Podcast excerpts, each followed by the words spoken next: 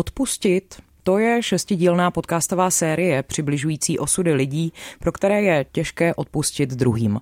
Nebo naopak touží, aby bylo odpuštěno jim. Ridina Ahmedová, hudebnice, performerka a autorka úspěšného podcastu Sádlo, vypráví ve své nové sérii Odpustit pět rodinných dramat. Rozkrývá motivace a dopady, které odpuštění může mít na mentální a fyzické zdraví, ale také na mezilidské vztahy a společnost jako takovou. Ridina Ahmedová je se mnou ve studiu Rádia Wave. Ráda tě vidím. Ahoj. Ahoj.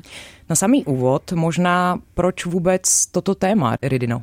Tohle téma vlastně napadlo během covidu, když jsem pozorovala, jak prostě se nám všem jako sype lecos od, od eh, prostě eh, biznesu, který jsme dlouho stavili, přicházíme o práci, eh, různě se přes, přeskupovali rodiny, rozpadali, nebo jsme přicházeli v bydlení, že moji kamarádi třeba umělci přišli prostě v bydlení, neměli práci, takže místo toho, aby platili nájem, to zabalili a odjeli někam na chalupu, kde neměli ani vodu, elektriku, prostě všechno se tak jako, nebo leco se nám hatilo, nemluví o tom, že jsme teda, že ta lidi prostě přišla o nejbližší.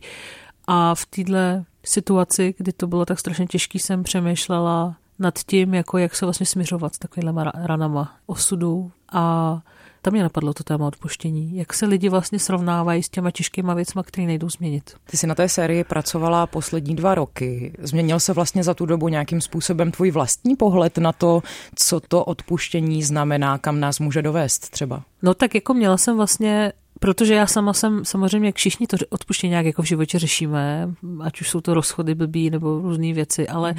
pak jsou takové ty hodně těžké věci. Já sama jsem s tou hodně těžkou věcí nebyla zatím teda klepu na čelo jako konfrontovaná, takže jsem měla trošku zkresl, zkreslený představy. Myslela jsem si trochu, že to jako je vlastně tak, že se mi něco stane a já pak jako odpustím a přijde nějaká úleva. A e, to mě teda, musím říct, že ta série mě hodně vyvedla s omylou, že to vůbec není takhle, že to je prostě proces, že to je jako moje práce, mm-hmm. která je dlouhodobá, kdy na sobě vlastně ty lidi jako pracujou a postupně se jim daří něco.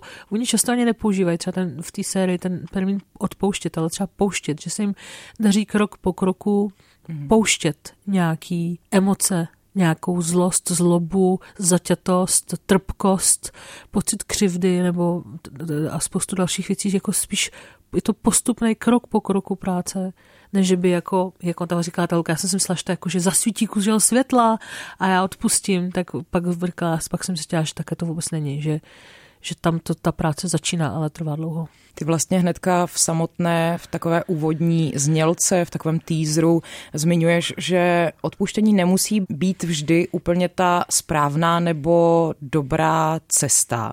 Tak eh, které to podle tebe jsou ty cesty, kdy mhm. to vlastně jako není vhodné? Eh, já jsem opravdu jako umělec, rozhodně nejsem psycholožka ani, ani jiný odborník, ale co třeba vnímám, je veliký tlak na to odpustte. Jakože ta naše klasická křesťanská jako civilizace má tendenci jako brát odpuštění jako, jako něco, co, by, co bychom měli. Tak myslím si, že pokud se někomu stane něco špatného, tak ještě cítit tlak, že by měl odpustit, je dost jako toxický. Vlastně, takže myslím si, že hrozně hezky to právě v jednom z doprovodných dílů toho podcastu formuluje psycholožka Daniela Vodáčková, kdy říká prostě, všechno má svůj časoprostor a já prostě mám, jsem hluboce svobodná, každý člověk je hluboce svobodná bytost a je na mě, jestli tam dojdu a za jak dlouho. Takže to je jedna jako rovina toho, že já nemusím, to je prostě moje svoboda. A taky k tomu třeba nedojdu. A je to moje věc.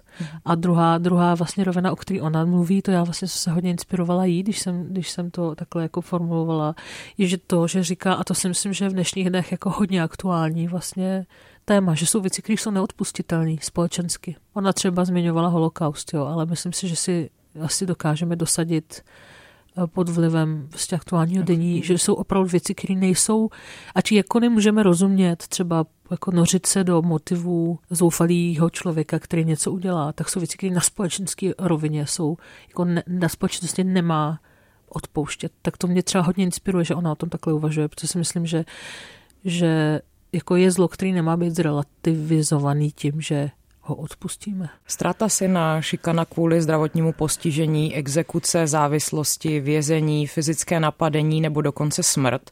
To vše jsou nelehká témata, která se objevují právě v aktuální sérii. Kdo jsou vlastně samotní respondenti? Jak si na ně přišla? to bylo spousta času. Ty lidi třeba, eh, když je tam ta rodina, která přišla o dítě, Eh, o syna, teda jakoby dospělýho, nicméně ta máma, tak to jsou třeba lidi, který, kterým se tohle stane, kteří přijdou o potomka, kteří se uh, různě jakoby združují, aby na to nebyli sami, protože to jsou věci, které samozřejmě se těžko mluví a těžko tomu bude rozumět kdokoliv, kdo to nezažil. Myslím si, že velikou úlevu tyhle lidi nacházejí ve chvíli, kdy se potkávají s lidma, kteří mají podobnou zkušenost, protože těm to nemusí vysvětlovat tolik jako nám ostatním. Takže jedna, jedna z cest bylo komunikovat s, s různýma jako komunitama, který vlastně tyhle lidi jakoby uh, združují. Takže třeba tady je organizace Dlouhá cesta, mm-hmm. která združuje rodiny, které přišly o dítě, tak tam jsem třeba našla jakoby kontakt na Zdenu, uh, která se svojí dcerou Bárou mluvili o tom, jaký to bylo přežít vlastně smrt Vojty, čili Zdeny Sena a Báry Bráchy. Uh, Eh, potom je tam zase třeba příběh eh, ženy, která vychovává dvě děti s autismem. Jako narodili si po sobě dva synové eh, s autismem. Ještě jeden z nich, která má kombinaci s docela těžkým mentálním, jako těžkou mentální retardací. Zase organizace dětí úplňků, združuje rodiny, které mají, pečují o děti s autismem, takže přes ně jsem vyslala výzvu. Já vždycky jako vysílám výzvy, já vlastně nikoho jako nekontaktuju, pokud ho neznám, tak ho takhle nekontaktuju, jako dobrý den, nechtěl byste. Spíš vždycky vyšlu tu výzvu. Myslím, že vlastně já jsem předtím udělala, to už si zmínila, podcast Sádlo a myslím si, že kdo ten podcast slyšel, tak snad doufám si mohl udělat o tom nějakou představu, jak vlastně pracuju, že, že fakt netlačím, jako nechám prostor, snažím se vohodně ctít ten příběh, ať tím, že ty lidi to znali, tak si myslím, že třeba mi trochu jako důvěřovali a mm. vozvali se nějaký lidi. Ale bylo to docela dlouhý hledání. To narážíš na vlastně zajímavou věc. Já si z vlastního poslechu, jak sádla, tak vlastně i odpustit eh, odnáším, že ty nikoho vlastně netlačíš jakožto autorka do nějakého narrativu, spíš si, řekněme, v roli pozorovatelky nějakým způsobem. Možná by mě vlastně zajímalo, jestli si někdy neměla to pnutí, nebo neuvažovala si, že nějak zasáhneš, nebo něco nějak posuneš? V jednom z těch dílů jsem jako posunula vlastně trošku ten děj, i když jako jiným způsobem, protože tam vlastně byla rodina, která, to byl ten, ten poslední dvojdíl, rodina, která byla, jako došlo, prošla vlastně takovou hodně nepříjemnou zkušeností v jiný pražské nemocnici, kde se jejich dědečkovi, který vlastně už pak krátce na to umřel, byl zraněný, eh, dostalo sice asi v pořádku zdravotní péče, ale zároveň oni si stěžovali na to, jak s ním komunikoval personál a Eh, protože s nima nemocnice nějakým způsobem jako sice komunikovala, a pak už se jako neozývala a ne, ne, o, oni si snažili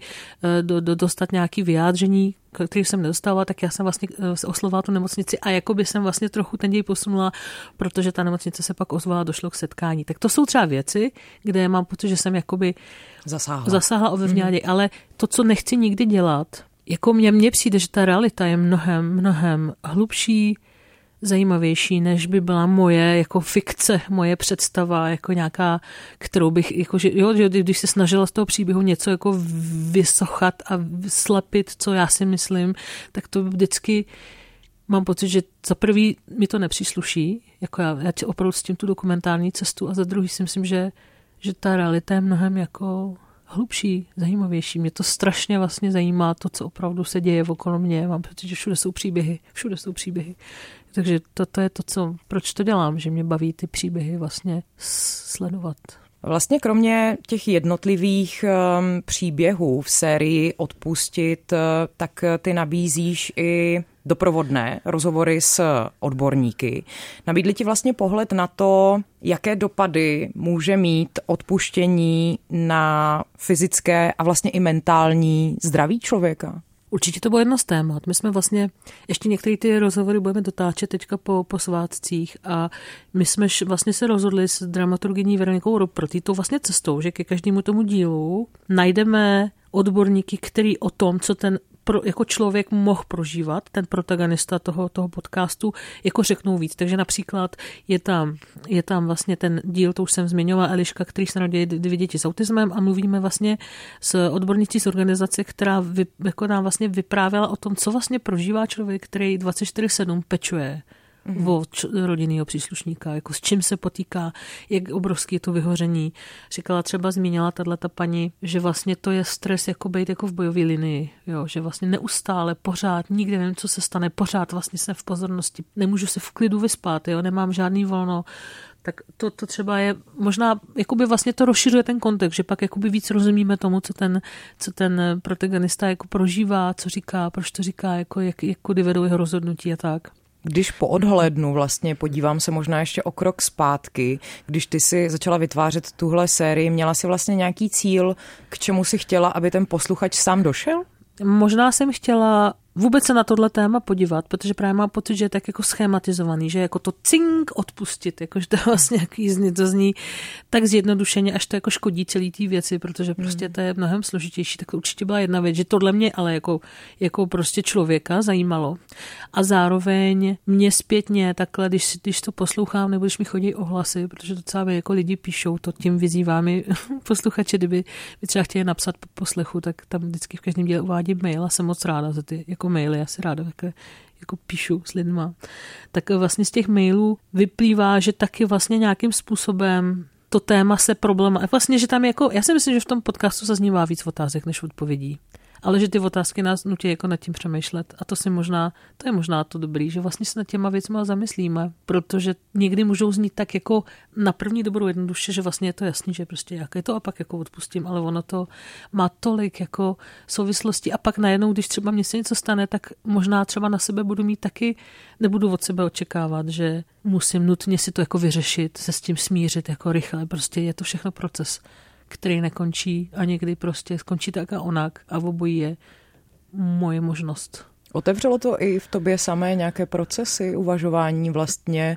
třeba jestli to vytáhlo i v tobě samé nějaké staré křivdy nebo něco podobného? Určitě si člověk, když tohle téma zvedne, musí udělat v sobě nějakou revizi, inventuru jako věcí a mám tam věci, které nemám zpracované určitě. Pokud se nepletu, tak eh, po vydání toho předchozího podcastu Sádlo pak následně vznikla i taková performance, divadelní hra, ve které ty sama účinkuješ. Uvažuješ, že třeba tohle téma uchopíš nějakým podobným způsobem a budeš s ním mm-hmm. nadále pracovat? Ono to dokonce u Sádla bylo naopak. Já jsem se rozhodla udělat divadelní solový představení, mm-hmm. ve kterém budu sama já vlastně se svým tělem manipulovat a mluvit o, vlastně o tom, o tom, o čem teda je celý podcast. A vlastně, když jsem pro to představení začala sbírat a nahrávat výpovědi žen, protože jsem nechtěla, aby to bylo o mně, to si můžu na terapii, nebo jsem slíst na leviště, ale chtěla jsem vlastně, mě zajímalo, jak ostatní ženy prožívají svoje tělo a svoje sádlo, tak když jsem začala sbírat ty příběhy, tak byly tak silný, že jsem vlastně to nabídla vejvu, jako ta posloupnost byla takováhle. Tady u tohohle uvažuji o podobné věci, ale zatím jsem na začátku a taky by to určitě nebylo solo. Zatím o tom takhle mluvíme vlastně ve skupině ještě se třema dalšíma performerama a uvidíme, jak se nám povede v té nelehké situaci sehnat uh, jako grant, protože samozřejmě tohle, to jsou všechno dospělí lidi a nemůžeme to dělat bez grantu, už to je taková věc, že tohle vždycky závisí na, na, na, na té kulturní politice a věřím, že to povede. Je pro tebe v tuhle chvíli vlastně ten audiosvět eh, další tvoje velká součást, eh, ve které budeš chtít i nadále pokračovat? Otevírají se v tobě nějaká další témata, která už teď víš, že budeš chtít eh, zpracovat? Jo, rozhodně jo. Ten, je, to je spíš, řekla bych, ne, že to je jako nová věc, to je naplnění mý od mládí vlastně velký touhy. Já jsem když mi bylo asi 20, tak já jsem vlastně hrozně chtěla studovat jako na FAMu dokument, ale zároveň jsem začínala zpívat a měla jsem pocit, že stojím na takovém rozcestí, a potom vlastně ten zpěv, jak je to, přece ten dokument je něco, co připravuješ, co musíš, jakoby, ty přijímačky a já jsem vlastně ani k těm přijímačkám už nešla, protože mě jako odtáhlo živý zpívání, najednou se mi v tom začalo dařit. A tak jsem se tak jako nechala tou řekou uníst prostě směrem k profesionálnímu zpěvu a prostě teď se šel přes 20 let se živím jako muzikou, jo. Ale vždycky jsem tohle měla jako takovou nenasycenou touhu s trochou melancholie, že jsem cítila, že tudy mohla výst moje cesta. A když se to najednou děje vlastně, tak jsem hrozně vděčná za to, že to jako jde, že vlastně člověk může takhle v oklikou si dojít k tomu, co vždycky trochu teď cítil, že, že, že, že ho naplní. Jo. A je, pro mě teda musím říct, že mi to dělá hrozně šťastnou, tahle práce. Tom, ta možnost jako zvedat ty příběhy. Ještě když, když pak vím, že nejsem jediná, kde, kde jako chce poslouchat, že opravdu to má nějaký, nějaký dopad, dos, dosah, tak to je velk, velký štěstí a cítím velkou vděčnost, že to, že můžu. Autorka nového podcastu Odpustit Ridina Ahmedová byla hostkou dnešního odpoledního on-air vysílání u nás na Vejvu. Moc ti děkuji za dnešní návštěvu, měj se krásně. Já děkuji za pozvání.